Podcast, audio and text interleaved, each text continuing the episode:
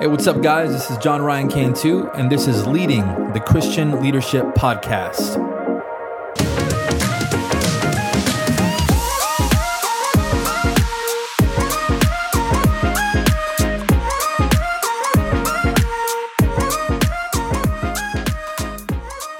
Hey, what's up, guys? God bless you, and welcome to another episode of Leading, the Christian Leadership Podcast.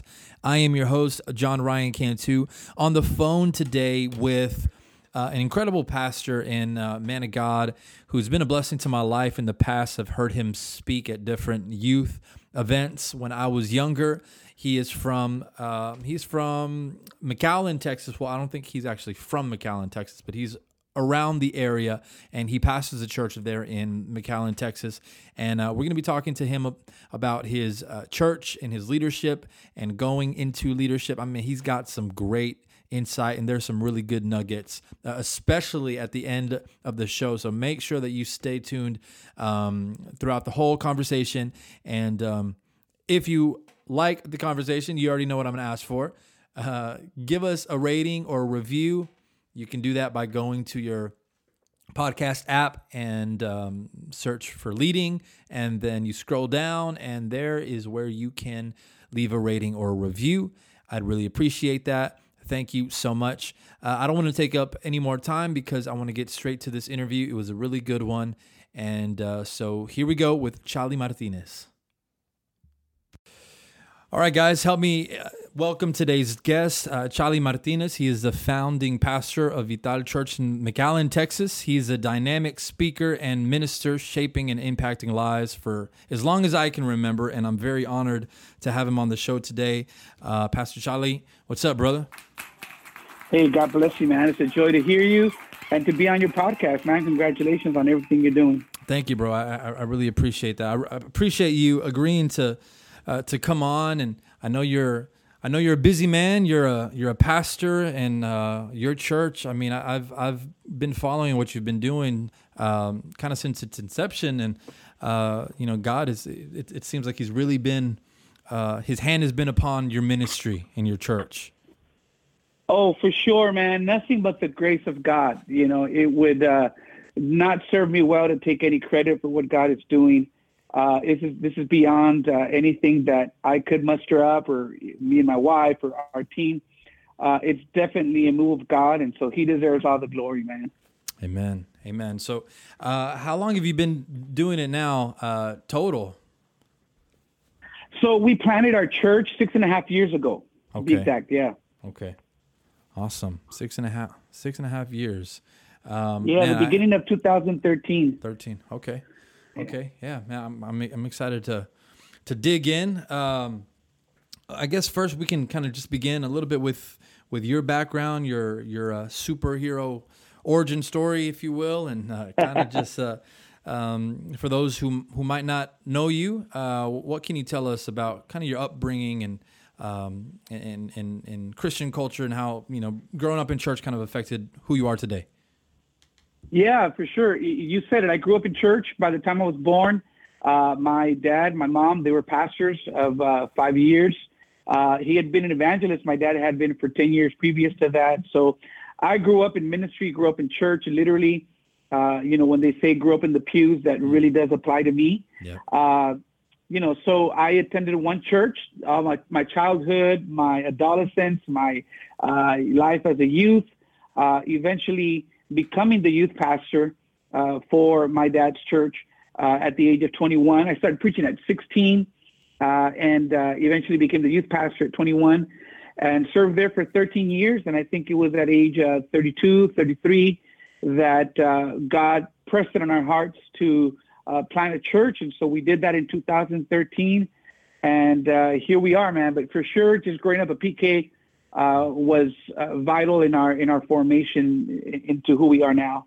Yeah, good. I love talking to pastors' kids because I grew up with pastors' kids myself, and I'm always just curious, of the different or the similarities and that we share, because there's a lot that pastors' kids kind of go through secondhandedly, and for sure. I'm always curious as to how it affects people, because I've seen pastors' kids grow up and kind of not want anything to do with the church. And then I've seen many who, you know, they really stick in it, and many times they find themselves in ministries. Was there any pressure at a young age? I mean, you started preaching at 16 years old. I remember attending, you know, youth rallies, and you'd be the guest speaker, and I mean, phenomenal. I mean, you would have us engaged, and you'd have us cracking up with your stories.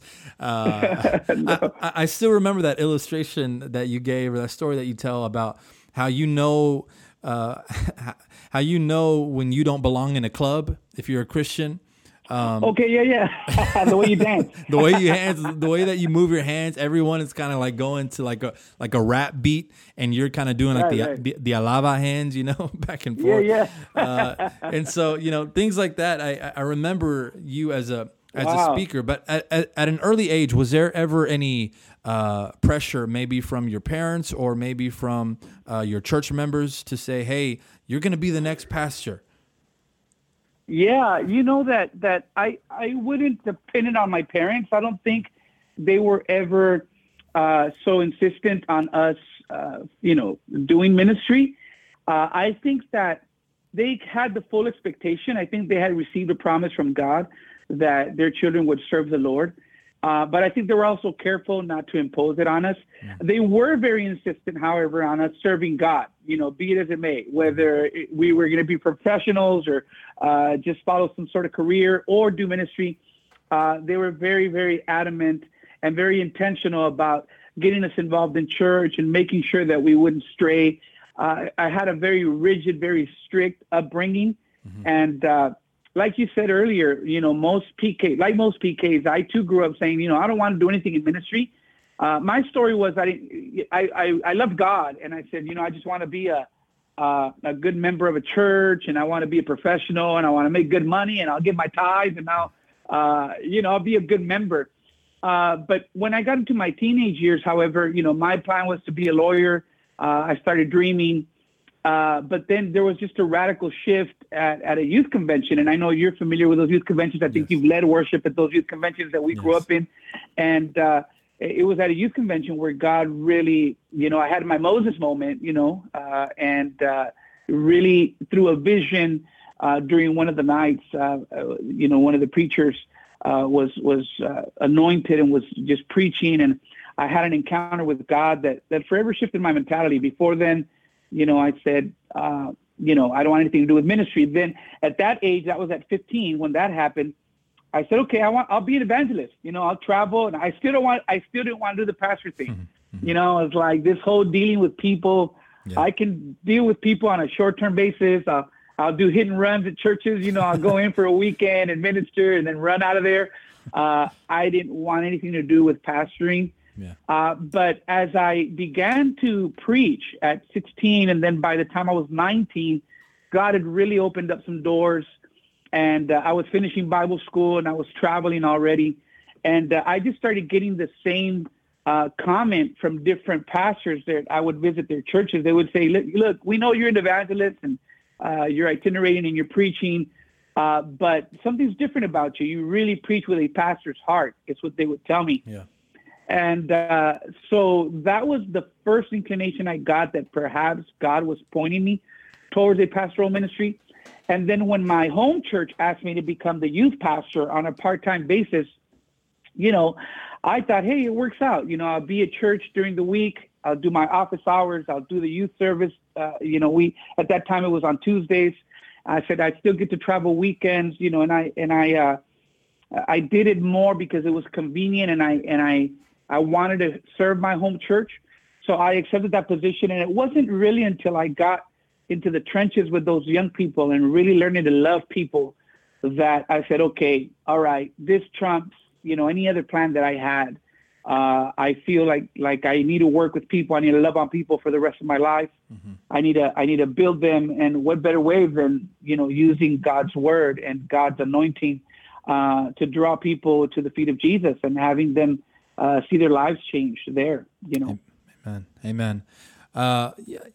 You spoke a little bit about your Moses moment, and I did want to spend a little bit of time kind of talking about calling, because you know, when it comes to calling into ministry, and especially into things like pastorship, it's sure. very easy to, I guess, sometimes confuse emotions with God's actual voice. And, sure. You know, I was the same way, kind of the same story. And I never wanted to be a pastor. And, you know, I love same things. I loved God, mm-hmm. I wanted to serve my church, but I kind of had a different plan, you know, for my life. Sure. And they always kind of, you know, joke about that. You know, you want to make God laugh, tell him you got a plan for your life. And mm-hmm. And so that's kind of what I did. That's kind of what I did in an early age. I had different plans for my life, and God, sure. I really believe that he spoke to me in the way, not verbally, but he really, like you said, impressed a pastor's heart on me, and he really gave me a burden. And so I'm curious to know how it happened for you. I know that you were called into the ministry, and it kind of, I guess, developed from there.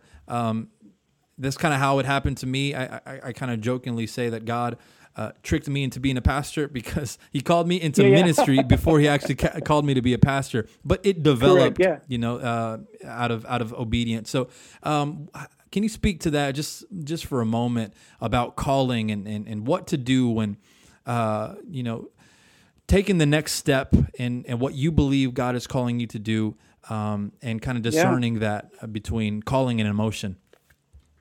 Yeah, you said a key word about 30 seconds ago, which I think is very, very important for every believer, and that's obedience. Whenever you're walking in obedience to God, that is when the Spirit will begin to impress upon your heart the direction that he wants you to take. And like you said, I share the sentiment. I feel I was tricked into ministry because all I was doing was obeying God and kind of going along for the ride that he would take me in. And then all of a sudden, it ended up being a pastoring, you know. I did have, like you mentioned earlier, a Moses moment. For me, it was a vision. In a vision, I saw myself ministering at that same convention. And in a full circle moment, I think it was 2010 or 2000, somewhere there, I got invited back to minister at that very convention. So that was a powerful moment for me, kind of like a full circle moment that just came as a confirmation. But, you know, but what I'm about to say might flip some people out, because conventional thinking in Christian circles is that you get a call from God. And yes, we mentioned the burning bush moment, like a Moses, or a blinding light moment, like a Paul. But there's also stories in the Bible, for example, like the Levites. In Numbers, I think it's chapter 8, God is very clear about saying that they weren't the initial chosen ones for ministry. It was supposed to be every firstborn of every family of Israel. And he took the Levites in their place. So in essence, God took the Levites. And if you trace it back, what would have caused this? We can look back at Exodus, I think it's chapter 32, where the people have erected the golden calf and they're worshiping. And then Moses comes down from the mountain. Yeah. He's upset. He breaks the tablets. He stands at the foot of the camp. And he says, whoever is for God, stand with me now. And the Bible says that at that moment, it was the tribe of Levi that stood with Moses. Yes. And that was the moment where there was a shift. And God took the Levites to himself in place of every firstborn child of every family of Israel. Mm-hmm. I could point to the example of Isaiah. Isaiah, we talk a lot about his calling, but if you study it closely in Scripture, it looks more like he volunteered for ministry. He answered a question. You know, God said, you know, whom should I send? And he said, here I am, send me. So God did not address Isaiah in that scripture. It was Isaiah overhearing God saying this question, who will go for us? And so I've learned that the call of God is not for the special few. It is for everyone. Whether or not I hear God's call depends upon the state of my spiritual ears and the disposition of my heart. You see, God did not lay a strong compulsion on Isaiah. Isaiah was simply in the presence of God and realized what God's desire was. Yes. And in conscious freedom, he volunteered. Mm-hmm. You understand? Yes. And so I feel like to whoever might be listening, you might have had a burning bush moment, a blinding light moment, or you might be one of these people that you're just so passionate about God. You so love the presence of God that you are seeking after God every day. And I'm here to tell you that God will sometimes call those people into ministry, even if it wasn't what you planned, even if it wasn't what you had in mind, or you know, maybe people might say, oh, you weren't groomed for ministry. But listen, your persistence, your hunger for God might have just volunteered you in. And I feel that that's also a very real possibility. Mm-hmm. In short, to answer your question, about the call, how do you differentiate calling and emotion? I would say the key factor is that calling, is that impression upon your heart? Is it relentless? Is it persistence? Because if it's emotion, it'll die down, it'll fluctuate. But if it's really persistent, you can almost bet it's the Lord. Yeah. Where you'll feel like, I could do something else. And I said, I could probably be a lawyer. I could study something else. And you know what? I think I could be successful, but is it really going to fill me? Is it going to satisfy me? And my answer to that question was no. I felt that no matter what I did aside from ministry, no matter what I did and how successful I became at that, if I wasn't doing exactly what God had purposed for my life, that it wouldn't bring the satisfaction, the happiness, the right. fulfillment that I wanted to feel. And that feeling never left me. Yeah. And so I feel like your obedience, your consistency in obedience, and then the persistence of that impression upon your heart or that calling on your life is the telltale sign of whether ministry is for you or not. Yeah. Oh, that's awesome. I mean, you said a lot of good little nuggets in there, and I mean, really, just to kind of piggyback off of each other, I think a lot of people also find calling in their resistance because just like Moses. I mean, we mentioned Moses. He was a little hesitant. He was resistant. He didn't have confidence in himself. We think about also Jonah, the prophet who kind of ran away from his calling. A lot of times, calling isn't always attractive. And, we see that in scripture, people run from their callings. And, for a while, I felt like I was resistant in becoming the pastor that I believe God had called me to be. And so in those moments when, you're feeling like, okay, God, this is probably God, but I don't want it to be God. I think that's even more assurance that it probably is God. And it's at that moment where we have to be obedient and submit to the one who is calling us into ministry. And I mean, this doesn't just apply to ministry. It applies to everything. If God is impressing something upon your heart, oftentimes it makes us feel uncomfortable. And that's what God many times calls us to, zones that are not in our comfort zone.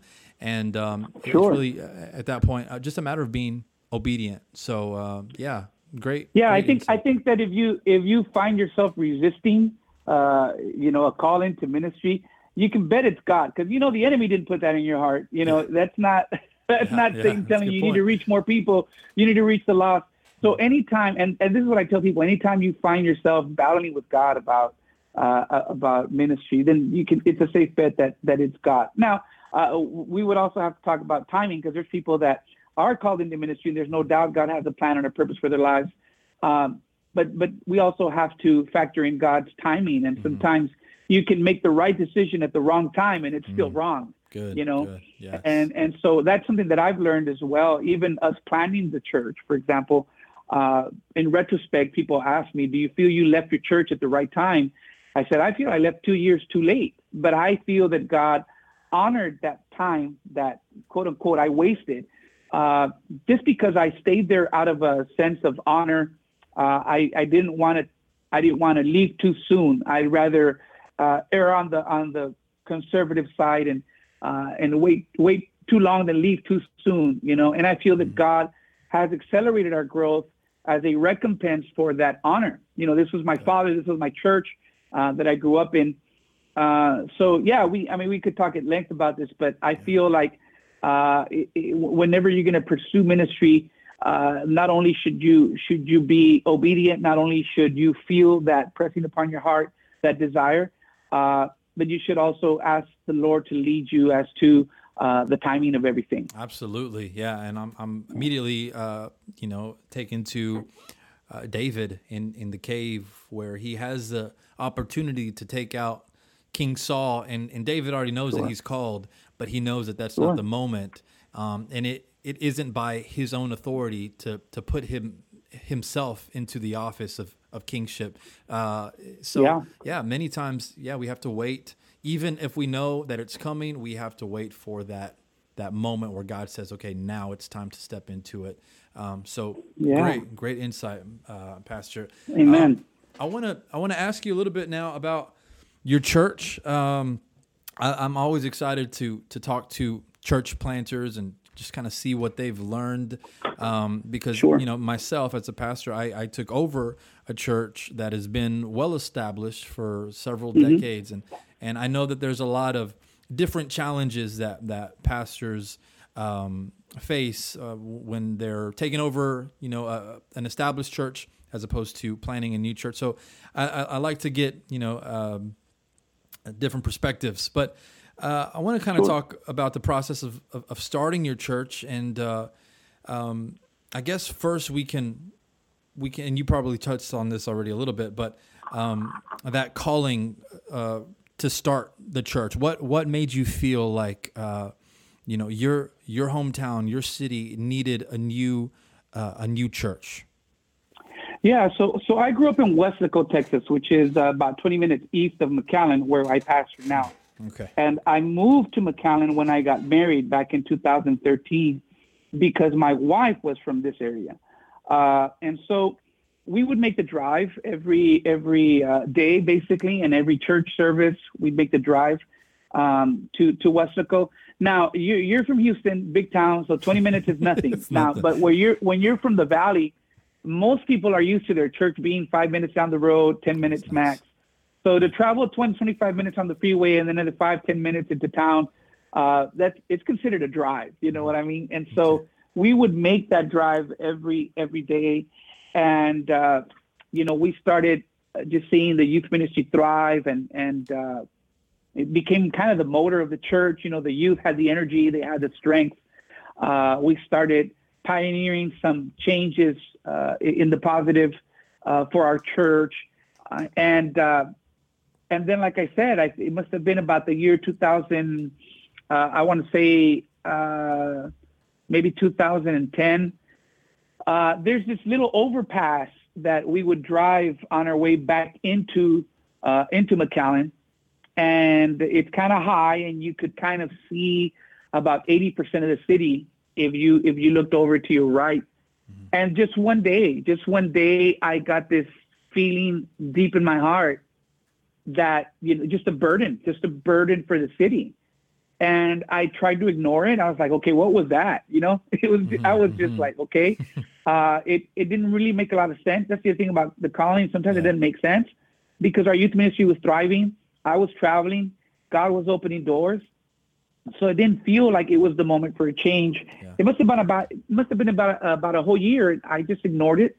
And then about a year later, every time I passed through that same overpass, I always caught myself looking in the same direction, feeling the same thing, and then starting to pray to God for our city. And one day I just asked the Lord, I said, Lord, okay, what is it with you and this burden that you're putting in our hearts? I said, there's already a lot of great churches in this city. Just for context, Ryan, we are... Hidalgo County is the second poorest county in the nation. Wow. However, McAllen is probably the best city in the county. And so I said, God, there's already a lot of great churches doing great things. And I started naming the different churches in the area that were doing amazing things and were leading the way. And then I remember clearly that the Spirit of the Lord, in the form of a question, impressed upon my heart, what do all those churches have in common? And when I started looking for the common denominator, it's that they all had Anglo or white leadership. There's nothing wrong with that. Mm-hmm. Blessed be the name of the Lord. However, we're in an area where 93% of the population is Mexican American. Mm-hmm. And so I just felt in that moment that there was this void in Hispanic Christian leadership. And without having any guarantees that we would help fill that void, I can say with full confidence that was the thing that I felt the Spirit made clear. Mm-hmm. There's a void there, and you need to do something about it. Yeah. And so we just started praying and started being intentional about seeking God's will, seeking, like I said, God's timing. And so middle of 2012, I went to my dad and I said, Dad, now there's a lot of things that happened that kind of confirmed and sure. the timing and everything. And it was in middle of 2012 that I expressed my heart to my dad. I feel for about 3 or 4 months, he didn't take me serious. He didn't, he was either that or he was just hopeful that I wouldn't leave. Yeah. But I told him in June of 2012, hey, I think I'm going to end the year, give you 6 months to transition. I feel God's calling us to plant a church. Mm-hmm. And then it wasn't until November of that same year where he called me back in and said, okay, remember you said this in June, does that still stand? I'm like, oh yeah, I even have a name now. Oh, wow. I have a vision. And so then that was the moment that we announced to the church about a month and a half before we left that we were going to transition out. Okay. And so we left our church basically on our last service was a New Year's service because it's tradition at my dad's church. They received the New Year at church. Mm-hmm. And then the following Sunday we were opening in McAllen, Texas. Wow. Awesome. Yeah. Awesome. So I want to ask you another question that I never really thought about it until I started talking to some other church planters, and I have several friends that are either in the process or they recently started their own church. And yes. I talk to them, and a lot of them have kind of the same maybe hurdles to get through, mm-hmm. in that they don't always feel the support of other pastors because there's always that sense of, oh well, you might take some of my members, you're going to need some leaders, and you might be trying to, take my leaders and all that type of stuff. Now, yeah. you had you were serving under your father for years before, so I'm sure that wasn't really an issue. But did you sure. kind of face any type of that, I don't know, backlash or anything like that? Yeah, sure. In fact, one of the rumors that was going around months into our church plan was that I had divided my dad's church. And that was the furthest thing from the truth. Mm-hmm. My father was there from day one. He gave us his blessing. He prayed over our church launch. I did have about 150 young people in my youth group, when I was a youth pastor. And naturally, when we first announced to my dad's church that I was leaving, a lot of them came and said, hey, we want to follow you. Where are you going? And I wasn't having it because I was like, this is my dad. This is my home yeah. church. God's not calling me to hurt what has been built here. Amen. And I feel like a lot of people that are going into church plants, we need to change that chip, in our minds and that mentality, that we're not going to grow by adopting sheep from another Amen. Fold. We're going to. We're going to look for the lost and get them right. saved and get them and disciple them and see them grow. There was, I think 6 young people from our youth ministry that were very insistent that they felt from the Lord that they needed to help us. And so I said, well, you know what? I'm not going to advocate for you. This is between you and your church and your pastor. You're going to have to talk to your pastor and get his blessing, and if you don't get his blessing, I'm not taking you in. Mm-hmm. And obviously my father was very gracious. He was happy to see those people come and help us. And yeah, so from day one, we started, it was a group of 10. Our core group was 10 people. There was 6 young people. There was this couple, which happens to be my wife's cousin and his wife, and one of my best friends, and then myself and my wife. And at that time, our only baby, now we have 2 boys, mm-hmm. but that's kind of how we started. Yes, and we did get some of that backlash.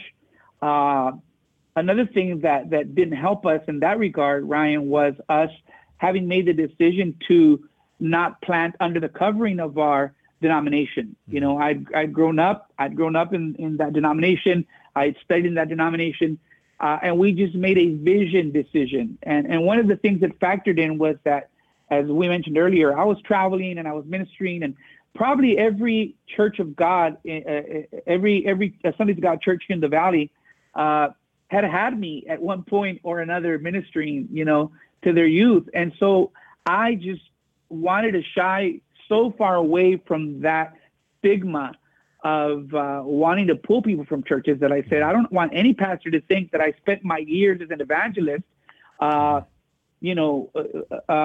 mustering up my influence to then pull people out of their churches.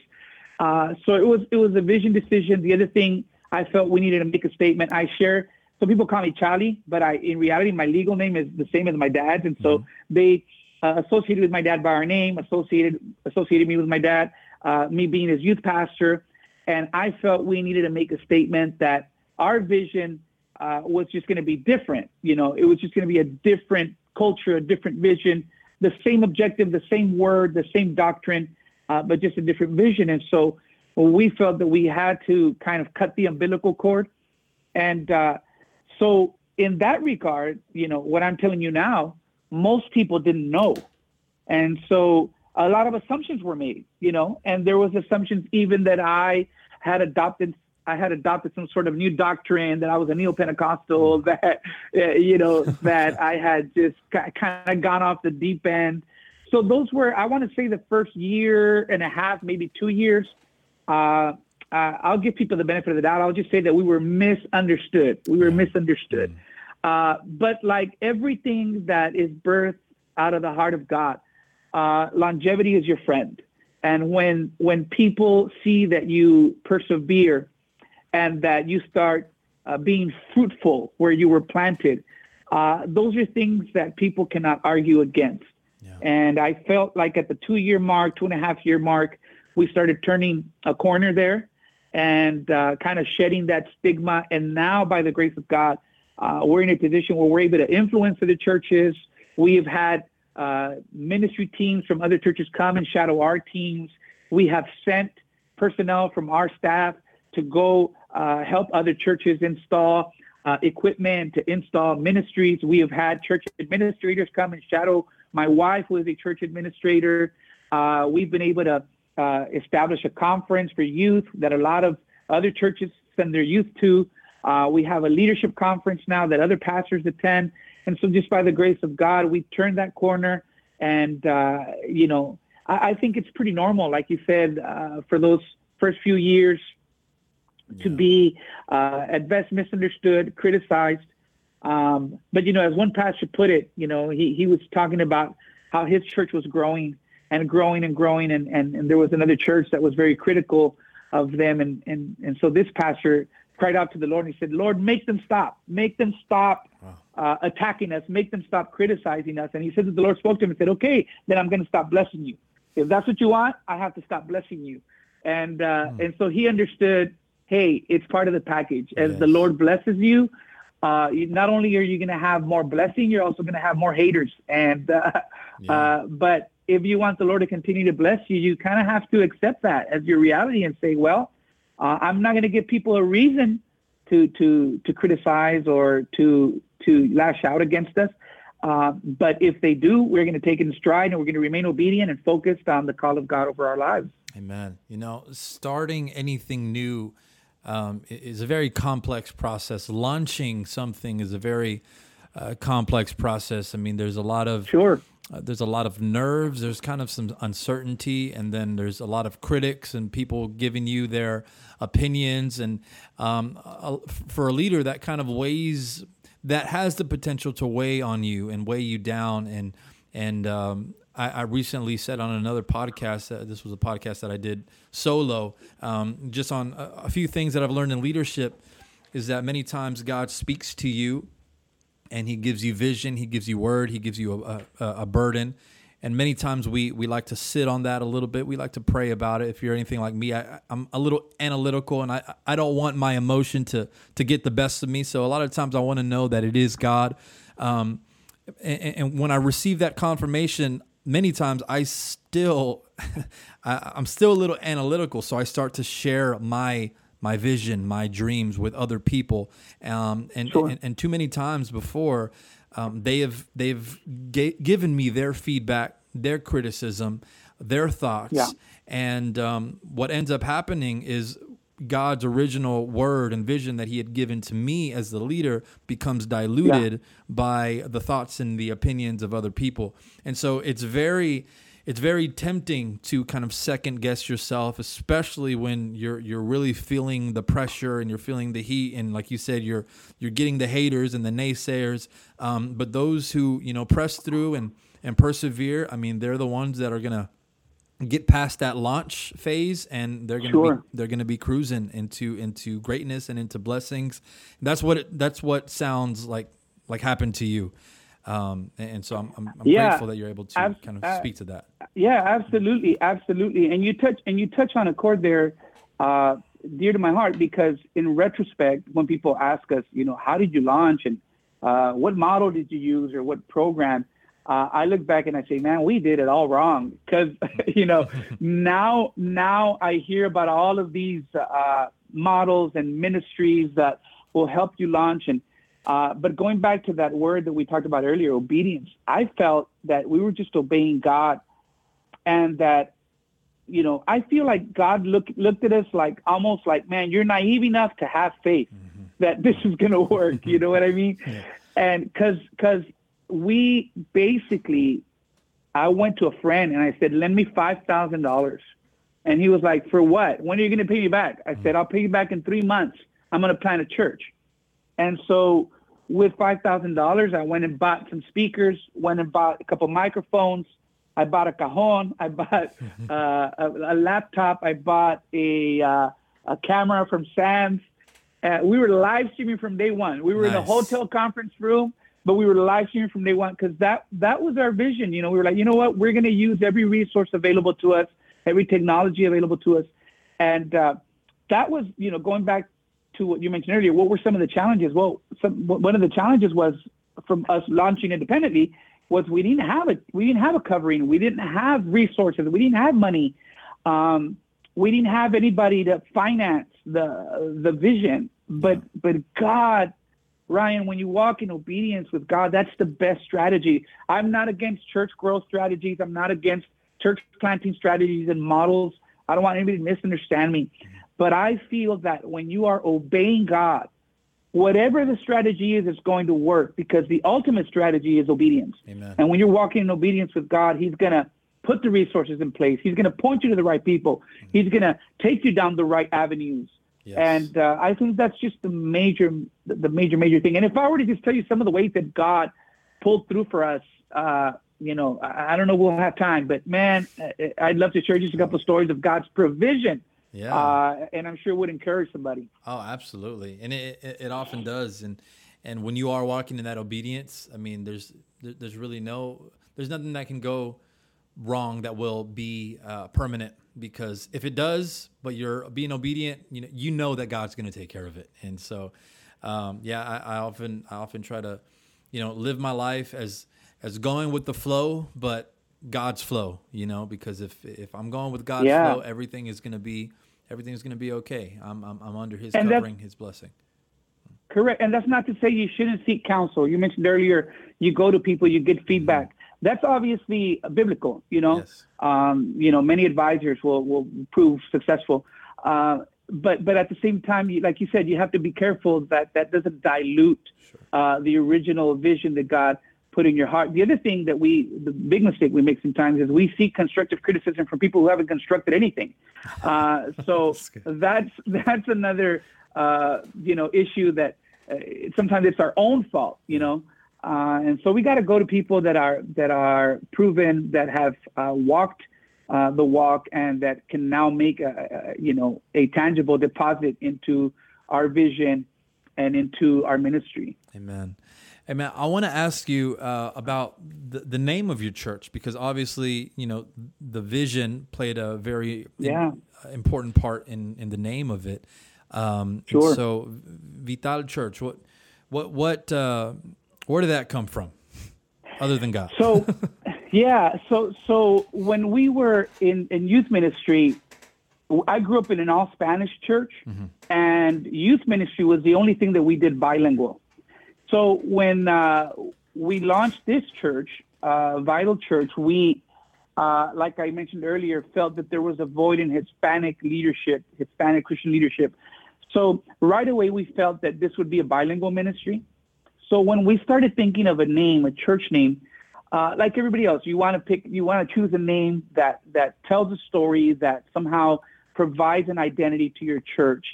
But the added challenge for us was to look for a name that would be spelled similarly in English as it was in Spanish. Yeah. And we had a couple of names in mind, and Vital was not one of them. And then, you know, we had a couple of names that were similarly. There was probably a letter that you had to change to write it in Spanish as opposed to English. Mm-hmm. And then just one morning I just woke up, and the first thing that popped into my mind was Vital Church, or Vital.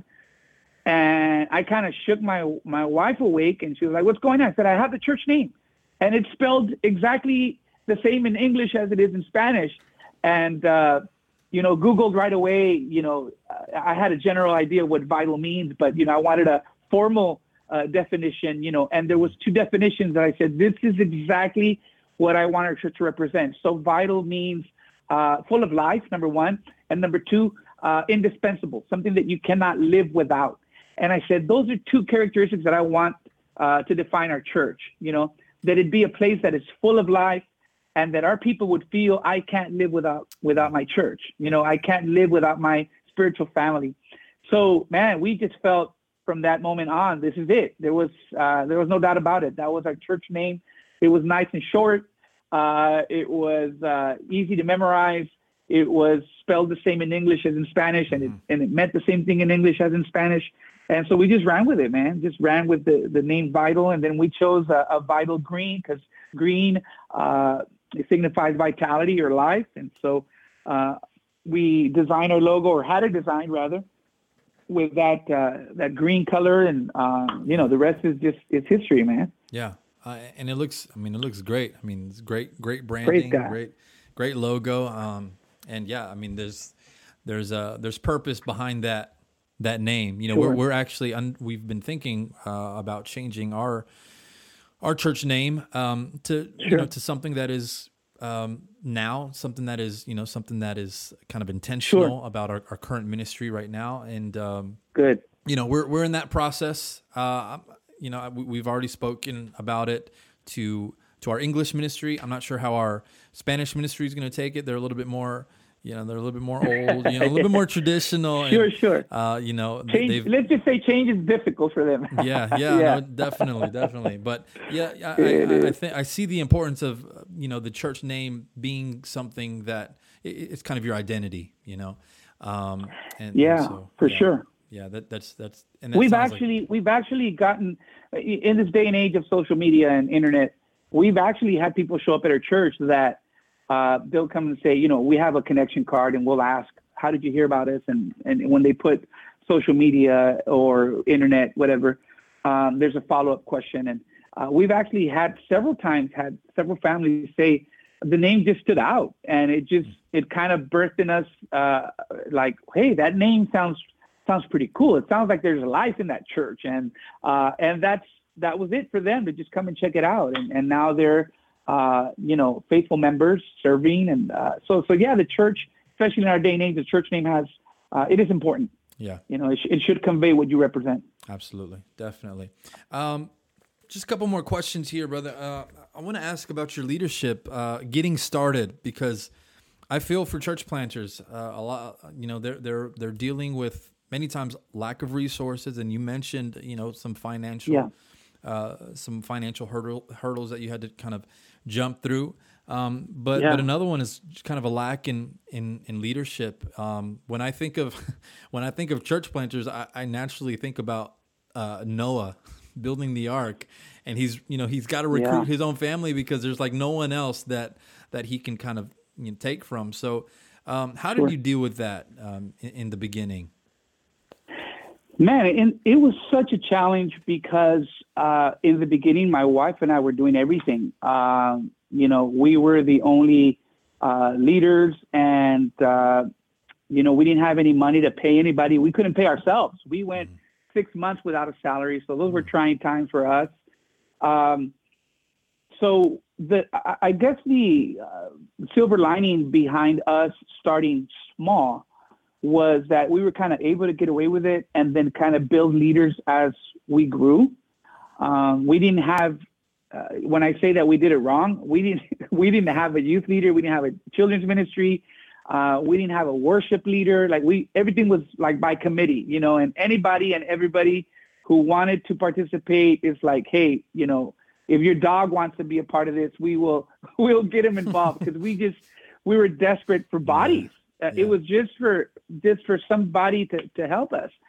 So that was a big challenge. But you know what? In retrospect, it's probably the best thing that could have happened to us. As I speak to you now, we probably have, I want to say about 11 or 12 full-time staffers. Wow. And then we have another 10 part-time staffers at our church. And something that I can say so proudly, and this is a clean kind of pride, a righteous pride, is that there's not a single member on our staff that wasn't a volunteer first. Mm-hmm. I know we live in a hireling culture, and there's nothing wrong with it. And people, hey, we'll find out what somebody else is doing in another church and who that person is leading that ministry, and why don't you offer them a better package, a better salary, and bring them over? And all right, that can be another conversation for another day. But for whatever reason, I'm a little bit old school like that. I'm like, you know what? I'm never going to pull anybody from the church. Yeah. I'm going to let God do what he needs to do. And, for us, a heart for people is the most important quality that we're looking for in a leader. We feel that if it's, growing up as PKs, Ryan, you know this, we know a little bit of everything concerning church. Like, I grew up, and at 13, I was teaching the 5-year-old at Sunday school. You know what I mean? Mm-hmm. So I could teach kids. I was a youth pastor. I led worship. I could play a couple instruments. So we felt like we need to find the people that have a heart for people, because we can't change that. Only God can do that, and we're not God. And so even if they're not fully equipped, we can train them. We can work with them. We can grow together. But heart is an essential. You know what I mean? Absolutely. It's indispensable. So that's kind of how we built our church culture and how we faced the challenges. We grew to about 400. I want to say about 400 members before we hired our first staff member. And so you can imagine how me and my wife are being stretched so thin. If I could go back and change something, it would be that I would have started with a little bit better team. And when I mean better, I'm not knocking any of the people that started with us. I think that it's on us that we weren't more intentional about having people in place before we launched, Mm-hmm. So that's when I say that we did it wrong, those are some of the things that I'm referring to, we didn't have specific roles for people. Like we had some people that were with us, we just didn't have specific roles in place because we felt that we didn't have the resources to offer anything back, But God has been so good and so gracious that now we have a phenomenal team. Great staff, great volunteers. God is so good, man. Amen. And I appreciate you kind of sharing, some of the things that you would do differently, because, a lot of times people listen to leaders and people of influence, and they just assume that, they've got it all. They're special, and I'm sure you are special, Pastor, but I get you. You know what I mean? Like, We're all human. We all make mistakes, and many times we're kind of just learning as we go. And sure. So it's always good and encouraging to kind of hear someone who's, God is really just blessed, say something like that, back into the beginning, things that they would do differently. So thank you. Yeah. I want to ask you a big question here. Sure. Because I've been dealing with it here in my life and still kind of going through the learning curve. So I know you were under your father's leadership there at your church and for many years, and as a youth pastor. And now when you become a lead pastor, it's completely different. There's really no one else's leadership that you can fall on your organization. Mm-hmm. A lot of times, if we're under someone else's leadership, it's tempting for us to sometimes pass the blame. I never encourage that, but it's kind of that temptation that's there. Well, okay, yeah, it's because I wasn't told, or no one communicated that to me. And now, when you're in that position of leadership, you are on. This is your church, and you're the lead pastor of it. You're kind of the chief visionary, as God has given it to you. So now anything that goes wrong is on you, and anything that goes right, I hear great leaders say that good leaders take all the blame and give all the credit. So it's like nothing good ever really falls on the leader, but everything that's bad kind of does. So how was that transition from being under someone else's leadership for so many years to now becoming the main, the lead pastor, the main leader? Yeah. I think that the key is surrounding yourself with the right people, precisely because the level of responsibility is now greater, as you said. You have to not only surround yourself, when I say surround yourself by the right people, it's not just staff, it's not just volunteers, but it's also mentors. And one of the things that I've been able to do by the grace of God is rely on men and women of God that have been through what we're going through now, that are doing it at perhaps even a greater level than we are, and that can really provide insight and deposit wisdom.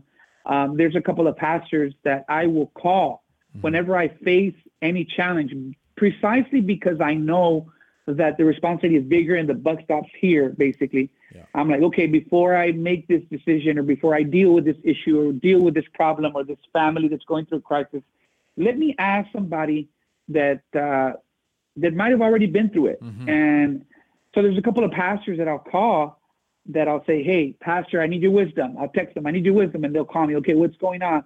And I say, well, look, this is the first time I confront a situation like this, and I'll describe the situation. And every single time, Ryan, I can tell you, they said, oh yeah, I've had that happen to me.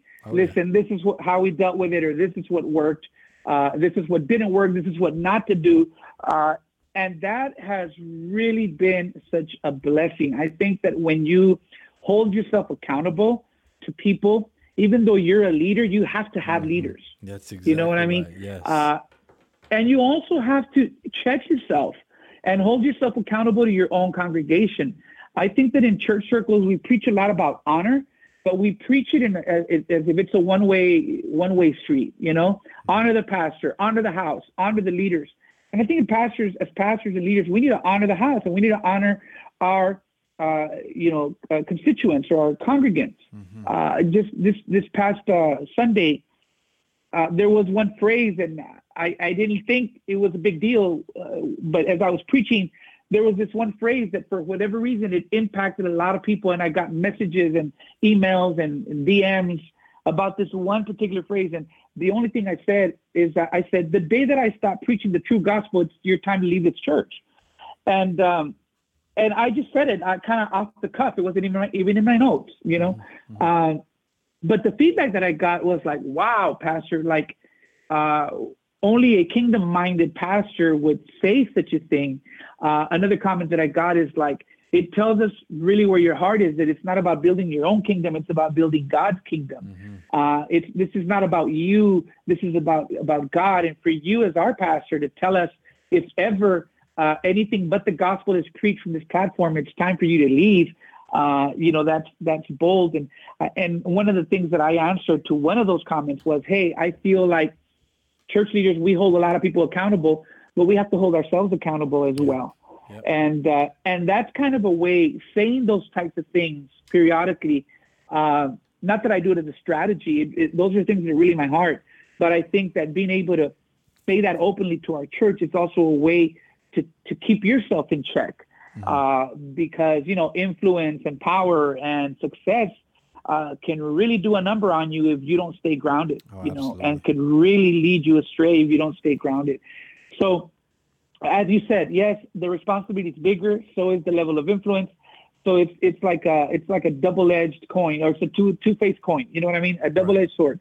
On one end, you have greater influence. On the other end, you have greater responsibility. And I think you just have to be that much more wiser. You have to be slow to speak, yes, and quick to listen. Yes. You have to, again, have a heart for people when you deal with church conflict, church discipline, or anything like that. It's always without malice. It's always protecting the hearts of the people that you lead, because you can really damage people. I think it's understanding that as you grow and as your leadership gains influence, your words are weightier. And so anything you say can really, if you're careless with your words, you can really hurt some people. You can really damage families. Mm-hmm. So we just have to be, as leaders, extra careful with that influence that God has given us. And then, of course, as I said earlier, go to your own leaders and your own counselors and hold yourself accountable, and try to, just kind of compensate for that level of responsibility by being as wise as possible. Amen. You said it perfectly. And recently I've kind of gotten some pastors to kind of be my pastors.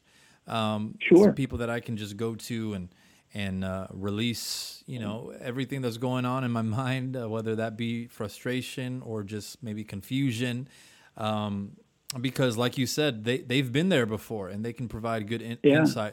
Every leader does need a leader. Every pastor, I believe, needs a pastor.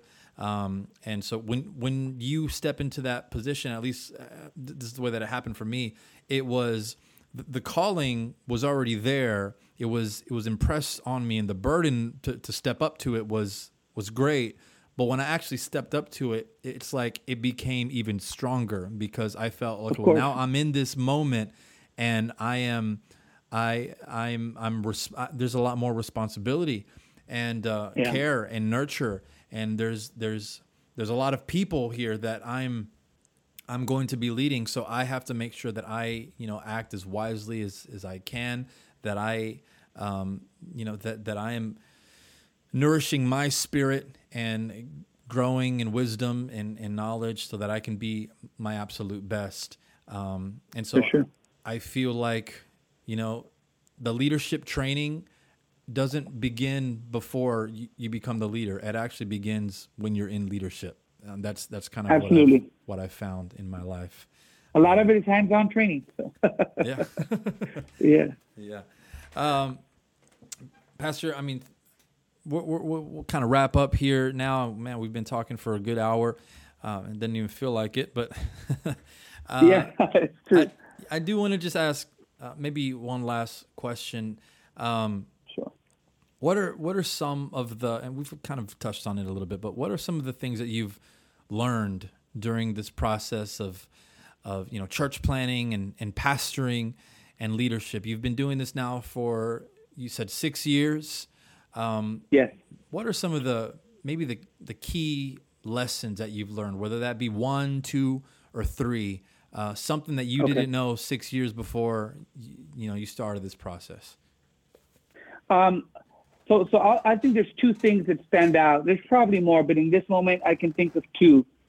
The first thing that I've learned is that I am approved of God, and his approval facilitates my being able to do things well.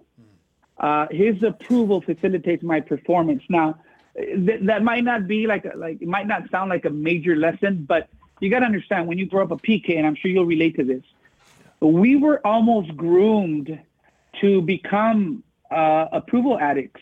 You know, it was like we had that famous phrase that every PK has heard is you have to be the example for everybody else. And so we grew up with this pressure. Yes, it's a blessing to grow up a PK in so many levels, but it had its challenges too. And one of the things was that we always had to be mindful of people's perception of us and our family. And then there was things that we would do that our parents would get knocked for. You know, we were just being human. We were being teenagers. We were being rebellious, whatever it was. And our parents would suffer for it. And so it's almost like unwittingly we were groomed to just become addicted to people's approval. And so one of the tricks when you get into pastoring and leading people is you already come in with that approval addiction. And now even more so because now you're leading, now you're pastoring. And you want everybody to like you, and you want everybody to leave blessed, and you want everybody to receive something from your message, and you want to make everybody happy. And one of the things I've learned is like, not even Jesus could make everybody happy. Yep. He wouldn't have gotten crucified, you know? Right. And this is the most perfect human being that ever lived because, of course, he was 100% God and he was 100% man at the same time. He never sinned, never made a mistake, and yet he couldn't make everybody happy. Mm-hmm. And so one of the things that I've learned is, you know, with people, it is your performance that facilitates their approval. With God, it's his approval that facilitates your performance. Ooh, that's perfect. And I think that Jesus is the greatest example of that. It was the beginning of his ministry. He's being baptized in the water by John. And the Bible says in that famous scene of the Trinity, right? The voice from heaven of the Father, the Spirit descending upon him like a dove, and Jesus in the water. But the voice of the Father says this. It says, "This is my Son in whom I am well pleased." And this is before Jesus has performed a single miracle. Mm-hmm. This is before Jesus has preached a single sermon. I think this is God saying, I approve of my Son because he's my Son. I approve of him not because of his performance, but because of his relationship to me. Mm-hmm. And that was what Jesus needed as a human being, as somebody subject to a body of flesh. That's the approval he needed to go on and perform the miracles, to go on and preach, to go on and change the world. And see, with people, we're used to that. It's how we perform that's going to give us their approval. But with God says, no, I approve of you first, and that's going to empower you to perform well. Amen. So that's one of the major mind shifts that has helped me in my ministry and in my leadership. Yes. The other thing, and this is probably a little bit more practical in terms of people, is, and I think this is super important for anybody who's in church leadership to understand, because I grew up in a very rigid, strict upbringing, it was almost like the church back then, we would police people. And we wanted to change the way they dressed and the way they talked and what music they were listening to and what places they were going to and who they hung out with. And we grew up in that type of environment. And I remember that one of the greatest lessons that I learned in leadership came a few months before we planted the church. My father-in-law, who is also a pastor, I remember when I would hear him preach, he almost sounded angry. It's like he would preach and he sounded mad. Mm-hmm. And I would be like, man, what's going on, you know? And then all of a sudden, months before we plant our church, there's a change. There's a change in his tone when he preaches. His face looked different. He felt more at peace and with more ease. And he just felt like a burden had been lifted and he was more loving and more in touch with the people and hence more impacting. And I remember that one day at the dinner table, I couldn't help myself, and I said, hey, father-in-law, what changed?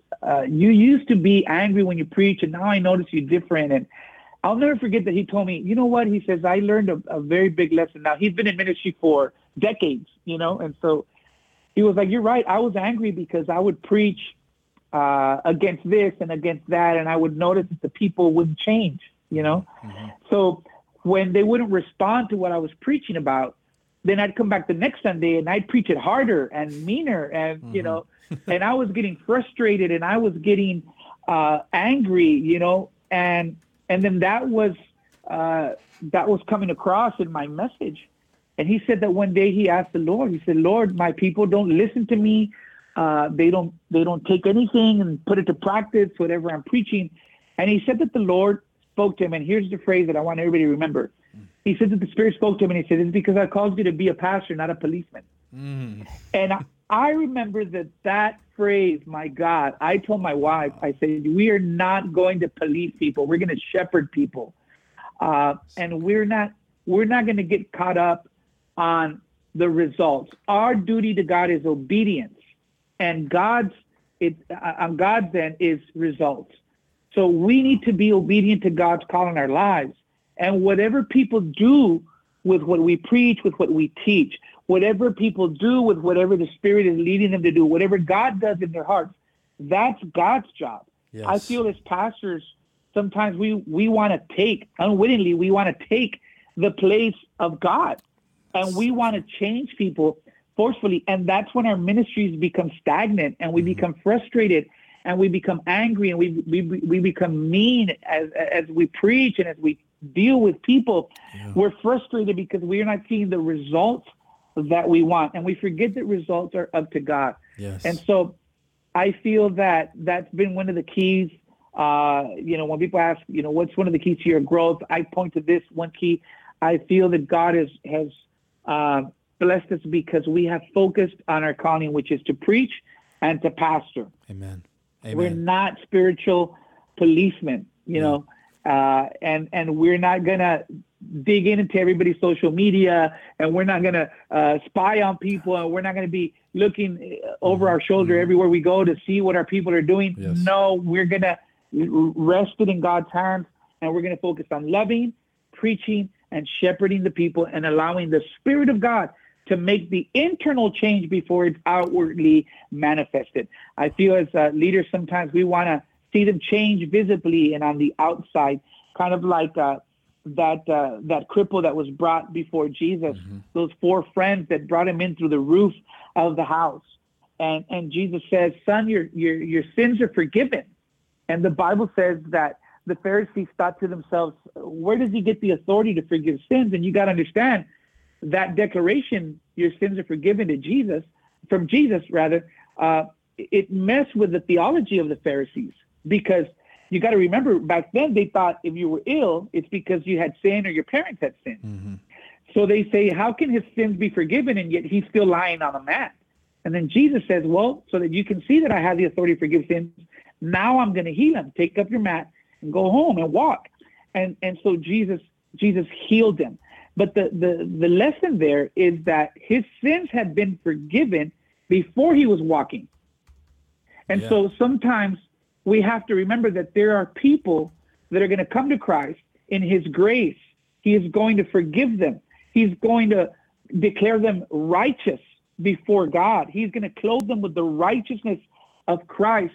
Even if it doesn't immediately manifest outwardly, it doesn't mean their sins are not forgiven. Amen. Amen. You know, it means that they're going to enter a process of sanctification and regeneration, and we need to leave that process up to God. Yes, we're leaders. Yes, we'll guide the way. Yes, we'll disciple them. But ultimately, it's God who effectuates the change and not us. Amen. And so those two things, in short, just to summarize, those two lessons are, with people, performance facilitates their approval. With God, his approval facilitates your performance. Amen. And the second lesson is that we're called to pastor, not to police. Amen. Those are some great lessons that, first of all, I'll speak to the latter because it's fresh on my mind, but sure. I called you to be a pastor, not a policeman. That is so, I think that's very liberating for a pastor because... I too have preached out of anger and you know, led worship out of anger, and wondered why no one was lifting their hands and no one was passionate with their worship outwardly. Correct. And And so it is very liberating when you realize that, hey, God has called you to simply be the mouthpiece, not the enforcer, you know, not the judge, you know. And so it is, Ryan. And that word that you use, that's the exact word my father-in-law used. It was liberating when the Lord spoke to me. He said it was liberating.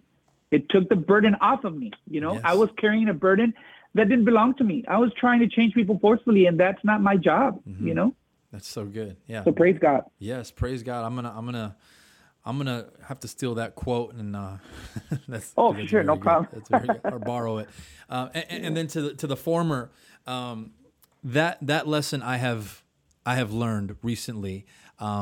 That and this is something that I spoke about on my solo podcast, and I've already mentioned it 2 podcasts already, so my listeners are probably getting tired of me saying it, but I just have to say it because confidence not in yourself, but confidence in the God who already approved you. Sometimes we are second guessing ourselves because we want to, like you said, we're addicted to approval, to the approval of other people, and because of that, we second guess what God has, you know, the role that He has called us in, and so we don't make decisions. Like I said earlier, sometimes we don't make decisions even though God has called us to make them because we want other people to approve them first.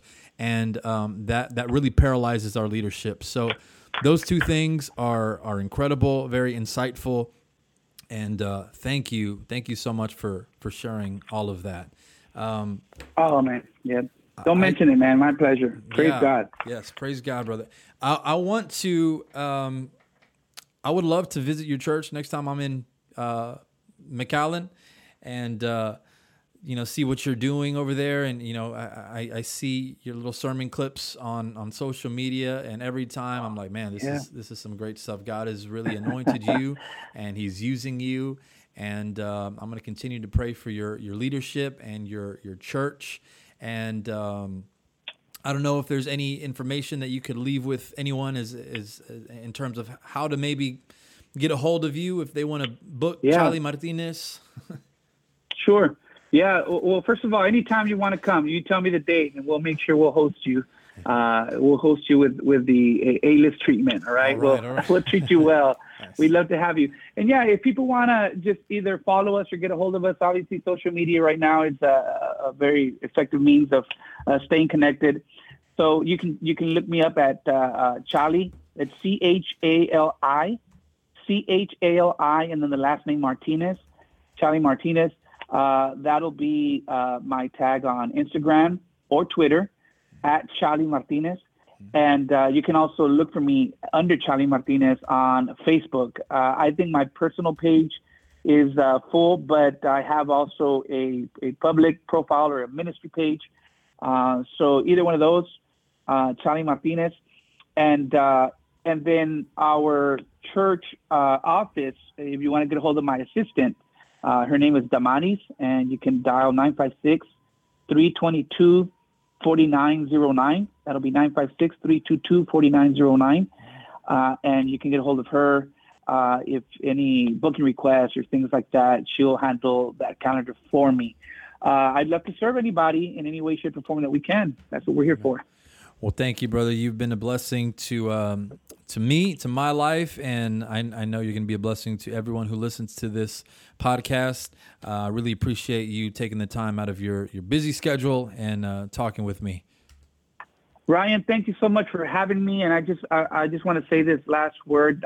I want to thank you and your family because your church is one of those churches that believed in me when nobody knew who I was before I was a pastor, before most people saw any potential in me, dating back to your grandfather.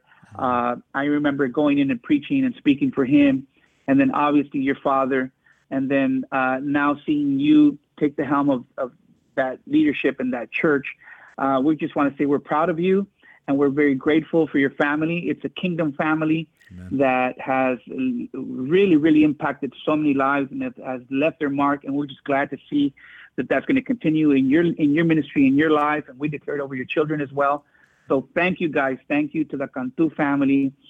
Thank you to your grandfather. and everybody that's been a part of that church and that ministry. We love you guys. Amen. Thank you, brother. Thank you. Blessed by your ministry, and we still jam every now and then. I'll listen to Anhelo. Man, that was such a great song. Yeah. Oh, man. I remember hearing God, that for the first time at a youth convention, and I was like, man, I got to learn that song. So just very blessed by many aspects of your ministry, brother. So once again, the Lord, brother. Thank you. And, maybe in the future we'll have you come out, maybe to our church, host you. We'd love to host you. and or vice versa. But we'll connect one way or another. Absolutely. All right, brother. Well, thank you so much for your time. God bless you. Take care. Much love.